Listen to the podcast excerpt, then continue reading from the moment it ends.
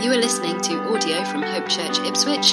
For more information about our church, please visit www.hopechurchipswich.net. We continue our series, um, Season of Growth. If you uh, are, are, are new to the church today, then we, we're a church that's been, um, we could say, in a season of growth for four or five years. We've been a real blessed time in our history as a church to see this church grow in number, uh, more than doubling in size over the, the last five years. And just as we're in the middle of this time, we feel God's spoken to us and said, as a picture of a small goldfish going into a bigger goldfish bowl, um, and apparently, uh, if a goldfish is given bigger parameters, uh, it's, it's able to grow more. God is saying, I'm going to give you space to grow more. And so we're really excited about that. And we do, we do get excited about growing in number because we want more people to, to know this Jesus that we know about.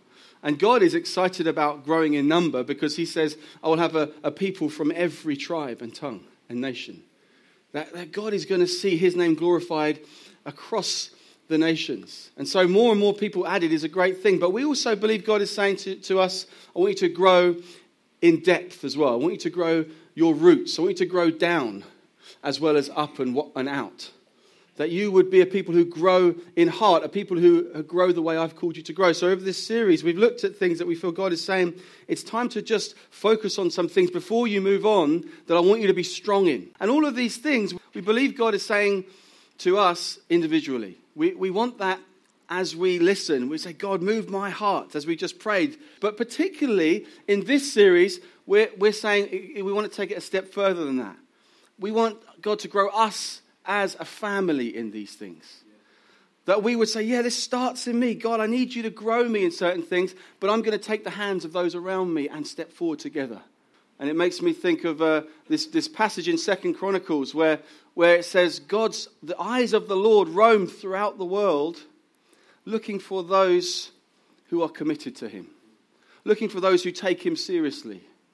And as we've got this, this prayer week coming up, we want to be a people who are saying, God, would those eyes stop on us, please?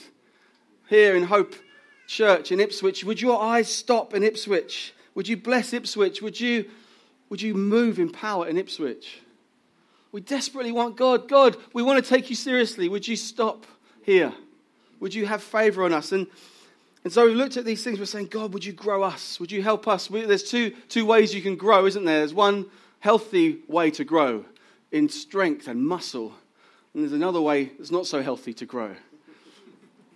That is, is more like just being bloated. And, and God, we want to grow strong. We want to grow healthy. We want to be the church that you've called us to be, not just to do what a church is supposed to do. Yes, we do want that, but we want to be the church God has called us to be. Authentic church He's called us to be. And today I want to talk about a topic that is sadly absent in the world, in our nation, and even in the church. We're going to look at growing in reverence. And you might think, what, what even is that? It sounds a very religious word. Reverence is to grow in awe, to grow in wonder, in respect and honor of God. We, we're looking at growing in reverence today, and we're going to look at a passage in Isaiah. It's so important that we look at this, this topic in in a world where it says, Paul says to, to Timothy in 2 Timothy, in those last days, people will be lovers of self. And they will be lovers of pleasure rather than lovers of God. And that, that is very evident, isn't it? It's evident out there, it's, it's evident in here as well. And we need to say, God, would you, would you help us to see you in a way that causes us to be a reverent people? If we're going to be a people of faith, people of prayer, people of courage, a community who help each other to stand. We've got to be a reverent people. We've got to be a people who say, God, I, I believe you for who you say you are. And so we're turning to a very famous passage in Isaiah 6. And Isaiah is, is, is a prophet.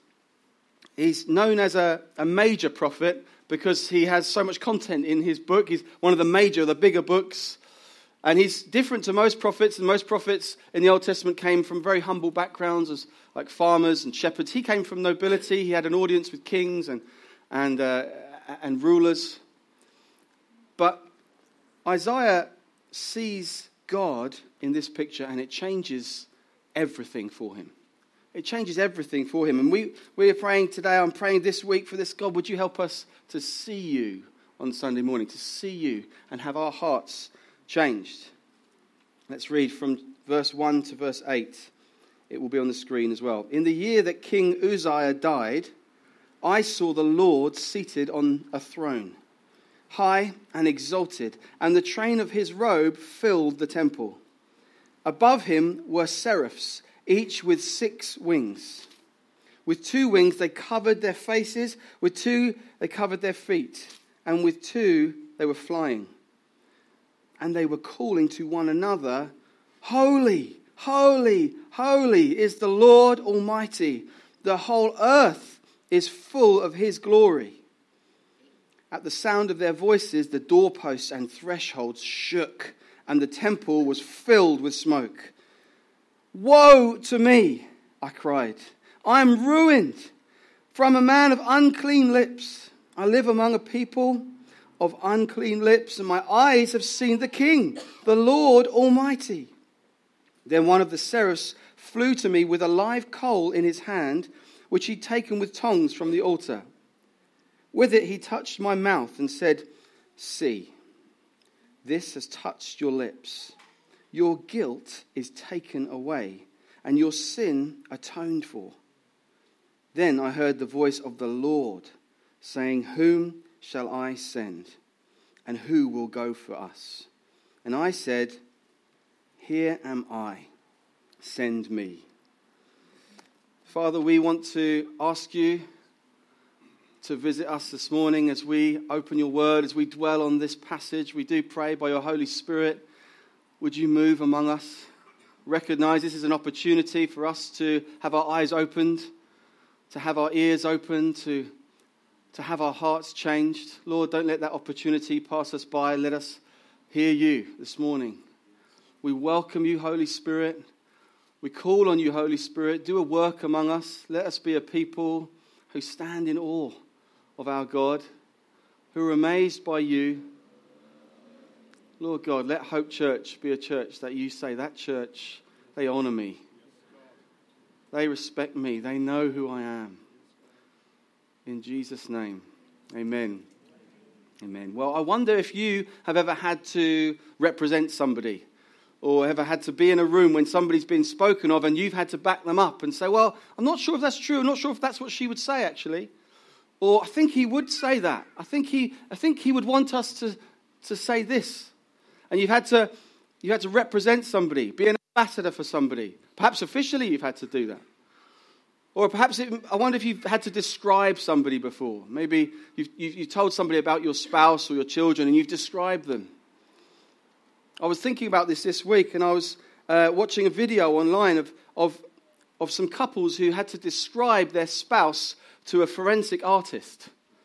And they were saying things like, oh, just his nose is a bit narrower than that, and his eyebrows are bushier than that, and actually his ears are just a bit lower than that, and her, her, chin is just shaped a little bit different, and, and telling this forensic artist what the spouse looked like, and, and at the end, they gave the picture to the spouse that the picture was of, upside down, and they all did this. And then after three, they turned it over and had a look at what their partner had said about them. And the vast majority of them responded like this What? What? What were you thinking? It was hilarious. One of them said, I cut my sideburns off about two months ago. You didn't even notice. They, they, most of them were, were, were thinking, is that how you think I am? It's really important that, that we, we get a true representation for who God is. That we let Him speak for Himself about who He is. I've heard evangelists say that evangelists are people that would tell others about Jesus with a gift for that. That they might say to somebody, Where do you stand with your understanding of God? What do you think? And people might say back to them, I don't believe in God. And the question they will ask them is, Well, which God don't you believe in? And they find answers come back at them like, Well, I don't believe in a God who's, who's just sitting on clouds in the sky and, uh, and just ready to, to, to zap us if we do something wrong. I don't believe in a God who's so full of his own ego that everything has to be about him. And just, it's, just, it's just there to take, tell us off. And then, then the evangelist will say back to them, That sounds like uh, Thor or Odin. I don't believe in those gods either. Let me tell you about the God I do believe in. It's so important that we let God speak for himself, that we understand who he is. And I love passages like we've just read in the Bible that, that, that give us this, this picture of God that help me to be shaped by, by him rather than me trying to shape him. I've had Christian friends who, who, who I would talk to them about something that, that God says or does in the Bible, and they would actually say back, My God would never do that. My God would never say that. That's worrying because this God did say that. This God does do that. So I don't know who your God is. We have to let God tell us who He is. And, and through this book, we see right from Genesis 1 to Revelation 22, God telling us in His grace, this is who I am. Right from the beginning, I love Genesis 1 to just be captivated by this God who can speak, and out of his mouth, faster than the speed of sound, matter comes into existence. Out of his mouth, he speaks, Let there be, and light comes into existence. And he speaks, and planets start to orbit and start to rotate and he speaks, and fish's gills start to breathe in. And he speaks, and monkeys' hearts start to pump. And pandas' eyes open. This is God. No one else has the ability to speak life right from the beginning. This is the God we come to on Sundays. This is the God we come to in prayer. This is the God we come to in His Word. We read things right throughout the Bible this God who astounds us, who, who helps us to see, look, I'm not going to change for you. This is who I am. I'm immovable. I want you to know who I am. We see things like Moses, who has this incredible story. You may have seen some of the movies or, or know the story quite well, where he sees amazing, amazing miracles. He sees the Red Sea parted so that they can walk through on dry ground in the power of God. He sees a, a pillar of fire and a pillar of cloud to keep them safe. He sees God work incredible wonders. And yet Moses says, God, I want to see your glory. What? You've seen this. You see, you've tasted of manna from heaven. You've walked through on dry ground. What do you mean you want to see your glory? No, I know there's more. I know there's more. Let me see your face. And God says to him, This is up on the mountain. God says to him, Listen, Moses, look, look, you get behind this cleft in the mountain. You look through carefully, and I'll pass behind you. I'll pass by you, and you'll get to see the back of me. Because Moses, no one can see my face and live. No one can look on me and live. This is a, a mighty God we come to. And Moses looks through and he sees the glory of God pass before him. And he goes back down the mountain. And just at the reflection of the glory of God on his face, people say, Moses, what are you, what's happened to you? Cover your face. I can't look at that. Just at the reflection of the glory of God on his face, people are terrified. What, what's, what's happened? What's happened? Cover your face. He has to wear a veil. This is the glory, the might of the God that we come to as we see stories of, of God. He says, I will be with my people, but I can't be with them literally. They won't survive in my presence. So I want them to, to carry a box. We call, they call it the Ark of the Covenant. I want it to be very precise proportions. I want it to, to carry some artifacts. It's a very holy thing because it represents my presence. It's not a joke. It's not just throw something together. No, it's very precise because because I'm not just a, a rollover God. You need to be very precise. I'm a holy God. And it's a reverent thing. I can't be with you, but this will be the representation of my presence. And uh, they're supposed to carry it a certain way on the poles that go through some rings. They're supposed to carry it on their shoulders to keep it safe. And, and at one point, the people of God let, let some oxen carry it. They put it across the oxen back. And one of the oxen stumbles And you could even argue, out of respect and honor, a man called Uzzah, got great names in the Bible, haven't they? Uzzah, he stoops to stop this thing from hitting the ground. Just, just helping you out, Lord. And God's not actually, he doesn't say, Oh, thanks, that was close. No, Uzzah instantly dies. This is what it is to be before a holy God. A God who's not saying, Oh, oh yeah, okay, I'll bend the rules. No, no, I understand that was a different situation. No, no, I understand. Actually, no, let's change this. No, no, this, this, is, this is who I am. This is who I am. This is what it is to know an awesome and holy God. We got pictures right through the Bible of Psalm 64 the nations rage. God opens his mouth, the earth melts. Psalm 2 kings and rulers rise up and plan against the Lord. He laughs at them. I love to read these things that make me realize who it is that we come to. Isaiah 55, God says, My thoughts are not your thoughts, neither are my ways your ways. Deuteronomy talks about him as a consuming fire. Wow, this is the God who I come before. On a Sunday morning, is the God I come before when I read the word. And Isaiah has this picture in Isaiah 6 that begins with In the year that the king Uzziah died, I saw the Lord high and exalted, seated on a throne. Well, who is King Uzziah? Who is this? Well, the nation of Israel had split into two the north and the south, Israel and Judah. And Uzziah was a king of Judah.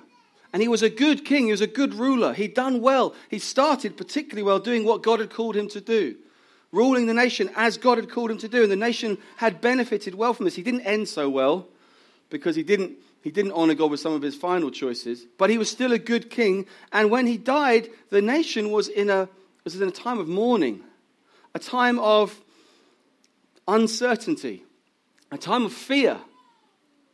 Does that sound familiar? Who's going to rule next? What's going to happen next, God? Who's going to run our nation? Where are we headed? What's going on? This is similar, this is familiar to us. And this is their sovereign has died. Their sovereign ruler has, has died. And this starts like this. In the year King Uzziah, our sovereign, died, I saw the king the sovereign, not dead, seated on his throne. In, in the turmoil of thinking, what's going to happen to us? What's going to happen to our nation? He didn't look up and see God going, he died faster than I thought he was going to. What are we going to do next? Quick. So, who can lead? No, God is on the throne, seated, completely sovereign. The word Lord in the, new, uh, in the NIV, particularly, it, it, capital L and then lowercase o r d, it is a translation of the word Adonai, and it means sovereign one, ruler. It's a, it's a title. It's like prime minister or president or king. It's the title. The year that our king died, I saw the king on the throne. I saw him seated. I saw him in control. Perhaps that, that might even help you today, just thinking, okay, well, I'm aware of some of the fear I get, of some of the uncertainty, some of the not knowing what's going to happen next. It's important that we remember there's a God on the throne, and He's at utter peace. He knows exactly what He's doing, He's seated. And it says this the robe, the train of His robe filled the temple. The train of His robe filled the temple. This God on the throne has a robe that is coming out from him that fills the temple. I want you to picture a wedding where there's hushed silence as hundreds of people are sitting either side of the aisle, as the groom stands at the front looking back for the bride waiting. And perhaps, I don't know what you do. Do you look at the groom, look at his expression? Do you look at the bride and see her beauty and her coming, I'm sure we will do different things, but the room is in hushed silence, waiting. The music plays and starts, and, and people turn and they, they gasp as they see the bride in her beautiful dress, her beautiful gown. As she comes up the aisle, there's almost a bit of giggling and murmuring. They think, well, this is a bit extravagant. Her train of her dress is like five meters long, it's filling up the aisle. whoa, this is extravagant. She gets to the front, and her, her, her um, bridegroom is, is, is, is just ecstatic. Look at you, you're beautiful. And they turn and they realize, wait a second, someone, someone's missing here. We can't get married right now without the priest. And then suddenly there's this murmuring at the back. There's this, this muttering and, and, and, and bigger gasps. and, and laughing and murmuring, and what on earth is going on? And the, the, the, the, the priest comes into the room, and his robe comes with him. And his robe starts to flood the room in a way that people have to start moving chairs. And they've got to realize, I'm not going to fit in here. And the chairs get started to move to the side of the room. And they're folding them up. And, and people are standing like this as this robe just keeps on coming and coming and coming. And, and, and he walks through, and people are exiting side entrances so that they could actually not get drowned in this, in this robe. And he gets to the front, and the bride and the groom are standing against the wall like this. And he stands. He opens his Bible says, Are we ready? The train of his robe fills the temple. He's not going to be outdone. He's extravagant. There's this abundant greatness of our God. This abundance of, of who is this? No one else is like this. That he is seated on a throne, but the train of his robe fills the temple. We're supposed to be amazed as we look on this and see this is what God is like. And it says this in verse 2 Above him were seraphim, each with six wings. With two wings they covered their faces, with two they covered their feet, and with two they were flying. I wonder what you think of when you think of seraphs and angels. We see in Christmas cards these little fat, chubby babies with rosy cheeks and little wings. And maybe you've seen some, you know, some of the Roman Catholic paintings and you see these little cherubs. Well, do you know what seraphim means? It means fire. This is a fiery, angelic being with six wings. It's a mighty, mighty being. And when it speaks, the thresholds shake. This is not a little cherub. This is a terrifying, terrifying being. The sort of being that I do not want to meet in a dark alleyway. I do not want to meet anywhere. I don't want to be in the presence of something like that. It's terrifying. I don't know if you've ever been in a thunderstorm that, that got to the point where you thought, I'm actually scared now. I've got, to, I've got to hide. I've got to get away. I remember once when I was younger, I think it was like early in the morning, and I was uh, in bed, and, and there was a bang so loud of thunder that it shook the house. And I had a friend who lived about four blocks away. I remember phoning him, Did you hear that? Did you hear that? And it was a little bit like this.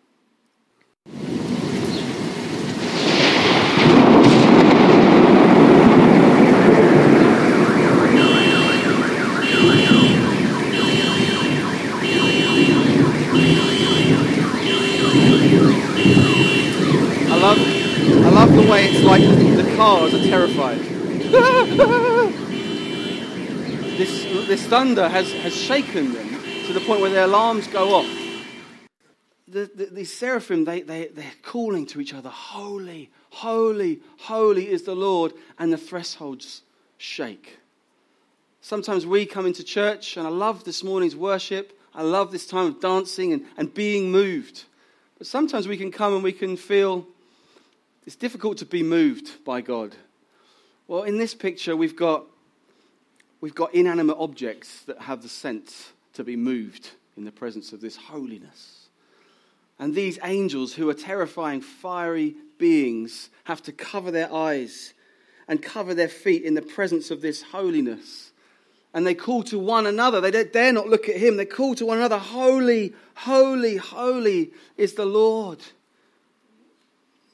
And I just, it's helpful for us to understand why, what, what's the significance of this, this triple repetition holy, holy, holy. Well, it's a Hebrew literary device, it's a form of emphasis. In English, we use exclamation points, we use bold or italics or underlining to emphasize something. A Hebrew technique was repetition. Think of Jesus saying, Truly, truly, I say to you.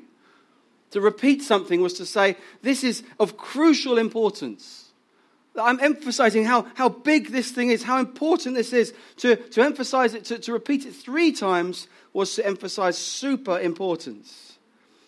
This quote from R.C. Sproul is helpful here. Only once is a characteristic of God mentioned three times in succession. The Bible says that God is holy, holy, holy. Not that he is merely holy or even holy, holy. He is holy, holy, holy. The Bible never says that God is love, love, love, or mercy, mercy, mercy, or wrath, wrath, wrath, or justice, justice, justice. It does say he is holy, holy, holy, that the whole earth is full of his glory. This is crucial to this passage. This is the crux, this is the centerpiece. Isaiah has come and seen God, and he's suddenly aware this is a holy God. Well, what does holy mean? What does it mean? It's, it's used in so many different ways. And if I were to ask you to explain it to me, or if I was asked what, what to say, uh, it's quite easy to say, well, this is about God being pure, right? This is God's purity. This is, this is that He's free from any stain. He is perfect. He is immaculate. And it wouldn't be wrong to think that way when we think of holiness. But at best, it's a secondary meaning of the term. The seraphim did not call out pure, pure, pure. No, it primarily means separate. It's from an ancient word that means to cut or to separate. It's like think of the term that person's cut from a different cloth, that they're a cut above. He, he's separate from us, he's not like us. But it's not just as simple as he is, he's separate. It is, it's a transcendence, a transcendent separateness. It exceeds usual limits. You are different and you are, you are so much higher than us. You are transcendent. You, you overwhelm us with going far beyond our limits. We're talking about the sense in which God is above and beyond us, his supreme and absolute greatness. This is what we see in these stories I've told you. Through here, we see this God who has absolute greatness, absolute transcendence, higher than the world. The Bible says the earth is his footstool, that, that he is the first and the last, the Alpha and Omega, that, that he sustains all things by his breath. Higher than the world and has absolute power over the world. The world has no power over him his consuming majesty is exalted loftiness. He has exalted loftiness. His, cons- his majesty is consuming. There's an infinite distance that separates him from every other creature. Oh, yeah, I know God. Yeah, know. no, he is. He's infinitely separate from me, infinitely holier than me. And what's more, when the word holy is applied to God, it's not just talking about a, a, a facet of God's character. It's not just one of the attributes of God. Yeah, he's, he's love, he's kind, and he's holy. No, it is the generality, it's, a, it's an overview. This is who he is. So it means that his love is a holy love. It means that his justice is a holy justice. His mercy is a holy mercy. His knowledge is holy knowledge. And his spirit is a holy spirit. All that he is, is holy. And he's the only being who is holy within himself. No other holy being can be holy within themselves. They need a touch from the Holy One to make them holy. There is no being that is holy within himself other than our God.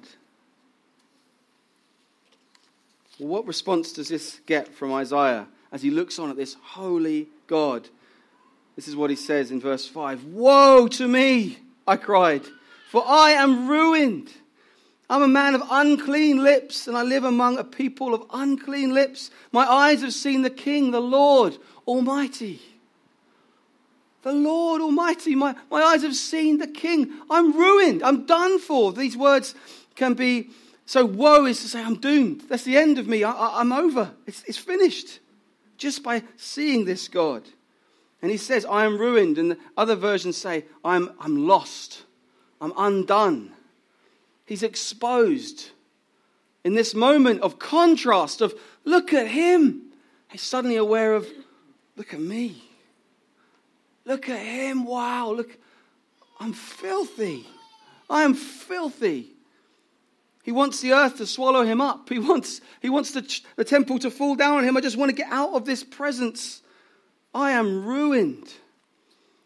And in, as I said earlier, the, the Lord with a capital L, lowercase O R D, is Adonai. This Lord, which it should be in capitals at the bottom here, because if it's all capitals, it's using the word, it's, it's translating the word Yahweh. Yahweh. A word which was, was, was so was so revered. It was, it was God's name, not his title, it's his name. It was so revered, it was like they had to whisper it. It was a word given to them that they, they, could, they barely pronounced Yahweh. They were so careful. They revered him so much, they were careful with how they said his name. And, and this is the Lord that Isaiah sees. Oh, wow. I saw the Lord. I saw him. And the, res- the result was I saw who I was. I'm doomed. I'm lost everything I put my hope in, everything I built my life upon, everything I thought that counted for something, everything I thought was holding me together, I now realize it's all empty. It's futile, it's vanity, it's nothing, and it's worse than nothing, it's filthy. Suddenly he sees the Lord high and lifted up, and he's not thinking, I hope I get my way here. No, he's utterly broken, utterly utterly overwhelmed. He's worse than nothing, he's unclean. And he comes from a people of unclean lips. He realizes it's not just me who's in trouble here. I don't know anyone like this.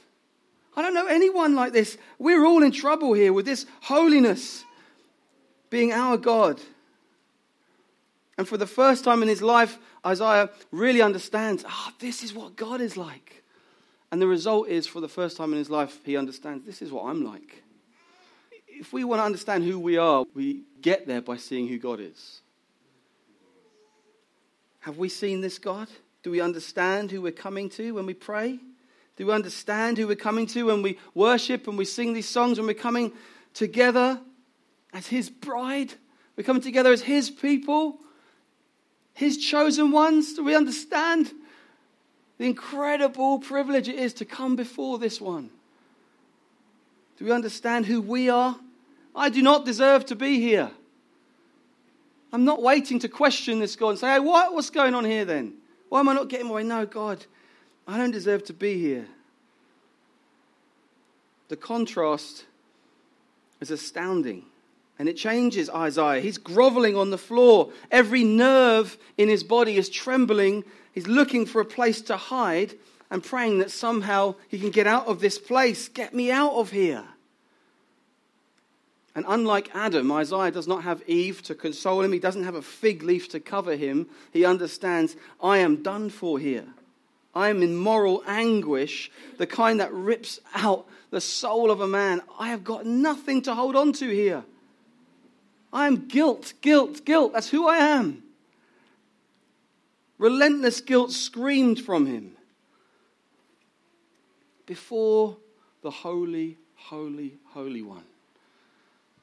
Before the God on the throne, before the one who speaks things into being, before the one who is utterly pure, before the one who, who cannot bend for us, we recognize, wow, I, I fall so short of this holiness. Does this resonate with you? If this resonates with you, I want to tell you something. Your whole future, your every hope depends on what happens next. Everything depends on what happens next. Because at the moment, we're done for. We're in the same boat as Isaiah. We are absolutely done for. No hope, nothing to hold on to, no claim here. Before a holy God, I can't say, but wait a minute, I, I did charity work every Monday. Are you kidding?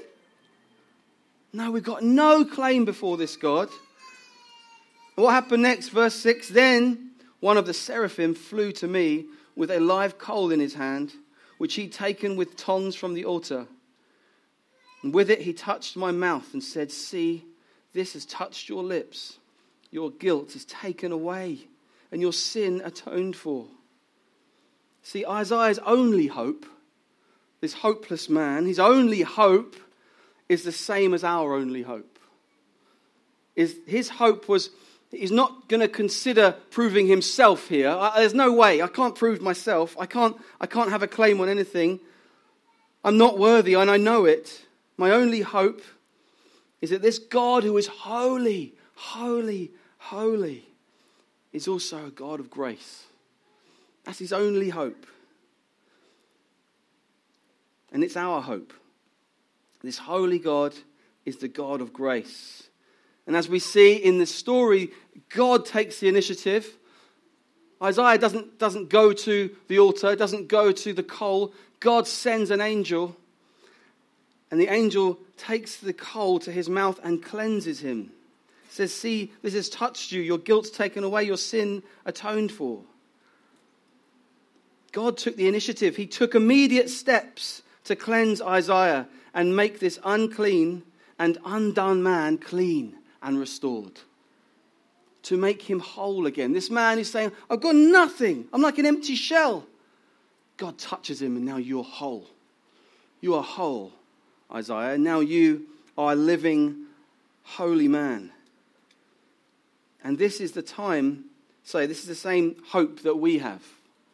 Because we don't have any hope of showing ourselves as clean before holy, holy, holy God holy God took immediate step towards us.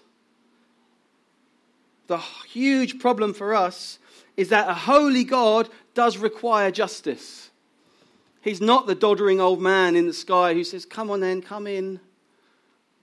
No one really listens to me, so just come in. No, he's not. He's holy. He is not somebody who can just say, Oh, go on then, I'll let you off. He requires justice cannot ignore the sin that condemns us, that makes us unclean. So we are completely stuck. God, what's it going to be? Justice? Am I doomed? Or mercy?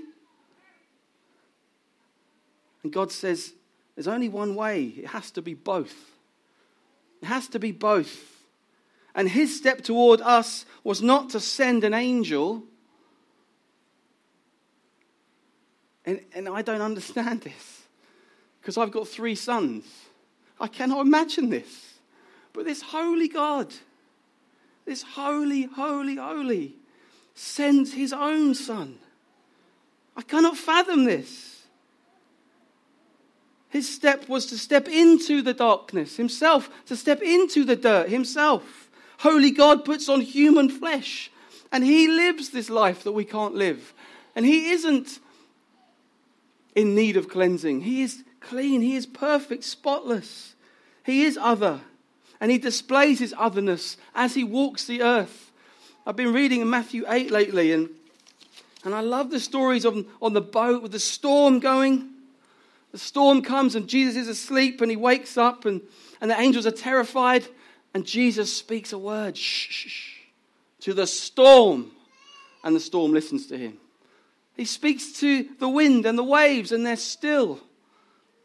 And this was prophesied in Psalm 121, I think it is. And it says of who does this in Psalm 121 only Yahweh can do this. Jesus comes as Yahweh. Jesus comes as the great I am. And, I, and it's amazing, this scene, because it's like this fear of the wind and the waves that the, the disciples have suddenly turns to this fear of who is this? Who is this? He is not like us, he is other than us. And this fear of the wind and the waves almost turns into, I'm going to jump into these waves to get away from him. This is utterly different to me. I've never experienced this. And a few stories later, in the same chapter, Jesus crosses the lake and he goes to two demon possessed men. And there were hundreds of demons who were, who were oppressing these men. And there was this way that people couldn't get through because these men were violent because of this demonic presence.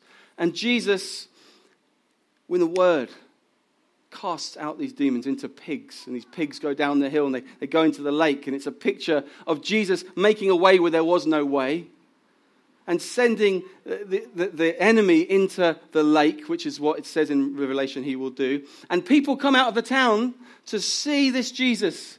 What's happened here? We've heard about this, these violent men. It's been dealt with. And do you know what they say? They beg him to leave. They beg Jesus, leave, leave us because they're aware this, this, this is not a man like us. This is terrifying. I, am terrified to be in the, the presence of one with this sort of authority. So, Jesus, the, the one who is Yahweh, the one who is the great I am, comes to us. And he stepped into our world. He made the steps to cleanse us. He didn't do it with a burning coal from the altar, he did it by getting onto the altar himself. He got onto the altar, as, as John said, the Lamb of God who takes away the sin of the world. He was the sacrifice that God gave us because we couldn't do it ourselves. And God said, in justice, someone has to be punished. And I will be punished on your behalf. So Jesus gets on the altar of the cross. The sacrificial Lamb of God, the holy, holy, holy ones, took away the sins of the world. He paid for our guilty rebellion himself on a wooden cross with nails through his wrists and through his feet, with a thorny crown buried into his skull, with people he was dying for spitting at him and slapping him and pulling his beard out and mocking him. Holy, holy, holy God is a, it says in the Bible, he was marred beyond human likeness. Why would he do this? Why? Why would you do this, God? Why would you do this? Why would he do this? Why would he, he go to such lengths? It tells us in Ephesians 2 because of his great love for us. God, who is rich in mercy, made us alive with Christ, even when we were dead in transgressions. It's by grace you've been saved. And God raised us up with Christ and seated us with him in the heavenly, heavenly realms in Christ Jesus, in order that in the coming ages he might show the incomparable riches of his grace, expressed in his kindness to us in Christ Jesus. Why would you do this, God? And Jesus steps into our world, and every step he takes, every time he resists temptation, every choice he makes, every thing he does, every despising that he's on the end of, every labor he works, every abuse he suffers, he's saying, I love you. I love you. That's what I'm doing. That's why I've come. I'm walking a road you couldn't walk. The Holy One comes in because, because we're so different. We're so far behind. He can't, we can't measure up. I, I'm going to come in and I'm going to rescue you because why? Because I love you. See, this is true grace. This is amazing grace. This is what makes grace amazing. Not a God who's a pushover, not a, a weak God who just says, oh, I, I don't really know. People don't listen to me, so just let them in, I suppose. No, not at all. Holy, holy, holy, terrifying, awesome God, atoning for our disgusting rebellion by shedding his own blood so that we can sing as we have this morning, so that we can shout, so that we can dance completely free from guilt. Completely free. Or isn't there a little bit of guilt? No, he's paid for it. Well, what about what I did yesterday? Paid for. What about what I'm going to do next week? Paid for. Because the Lamb of God suffered for you. Are you in Christ today? If you're not in Christ, woe to you. Woe to you. Isaiah, before a holy God, woe to me. Your hope is step into Christ. Receive forgiveness so that you can know this is atoned for, this is, this is paid for, no guilt, no shame. See, the power of God's grace is that the holy judge is the one proclaiming not guilty. That's the power of, the, of grace, is that it's the holy judge is the one who says, Tim's not guilty. Romans 8 says, Who can bring any charge against God's elect? Who can bring any charge against God? It's God who justifies. So God has said over me, not guilty in my son Jesus. If you're in Jesus, he says over you, not guilty in my son Jesus. And somebody could come to you and say, hey, I saw what you did, you're guilty. And you can choose who do I listen to? Man or the holy judge of heaven and earth? I stand amazed in the presence of this God who would say, I am the one who says guilty or not guilty, and those in Christ are not guilty. Who can bring any charge against me? It's not just people who will, it's Satan's desire to corrupt you. Satan's desire to, to lie to you, and, and, and he is the accuser, it says. He's the accuser of the, the brothers, the accuser who, who tries to bring Christians down, say, hey, you are guilty of this and this and this. And we can choose who do I listen to here, Satan or the holy judge? The one who holds all justice in his hand. I'm going to listen to him. That's the amazing grace.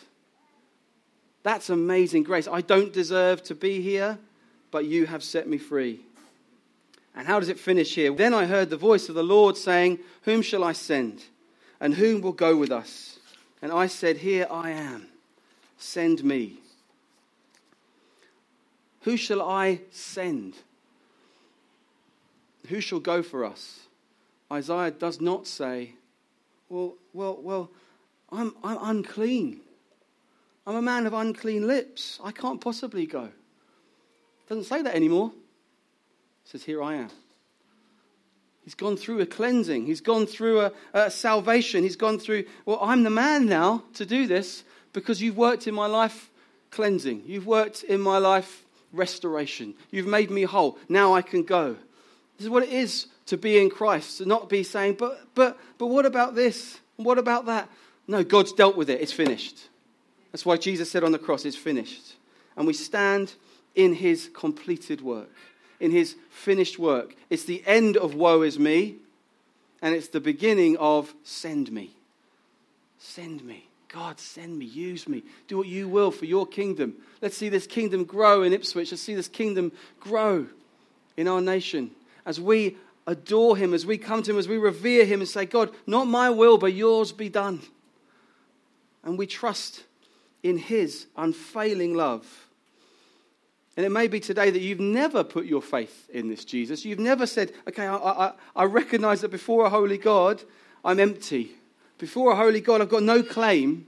Woe to me before a holy God. I need salvation. I need forgiveness. I need cleansing. And, and, and we're here to say to you, Jesus Christ is our answer. Jesus Christ is what we say as a church. We are here to make Jesus famous. We're here to make him famous in Ipswich and the nations. He's our only hope. Come to Jesus today. Come to Jesus today. If you want help with that, we'd love to introduce you to this Jesus who changes everything. And for the rest of us, there may be two wrong views that you have of God. Maybe you, you felt God's, God's a bit of a pushover, a bit of a wimp. He, he, his job is to forgive me. So, so really, you don't have reverence of him. You don't think his ways are or with the times. He's behind the times, actually, and we've moved on. And perhaps today you need to repent and realize, God, you are holy, holy, holy. And I need to bow before you. I'm not going to ask you to bow before me anymore.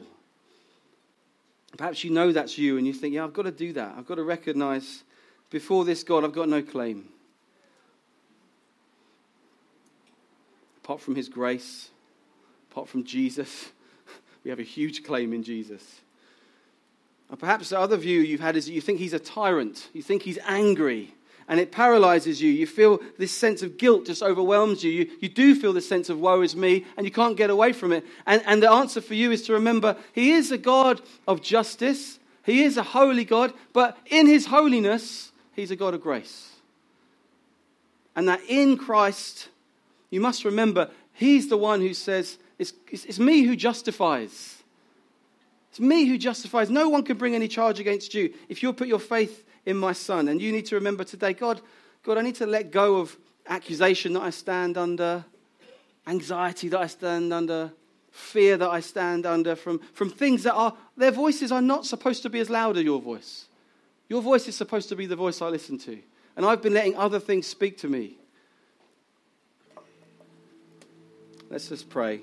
Father, we, we are amazed that we can stand before a holy God, as it says in Hebrews, boldly. We can approach this throne because it is a throne, but it's a throne of grace.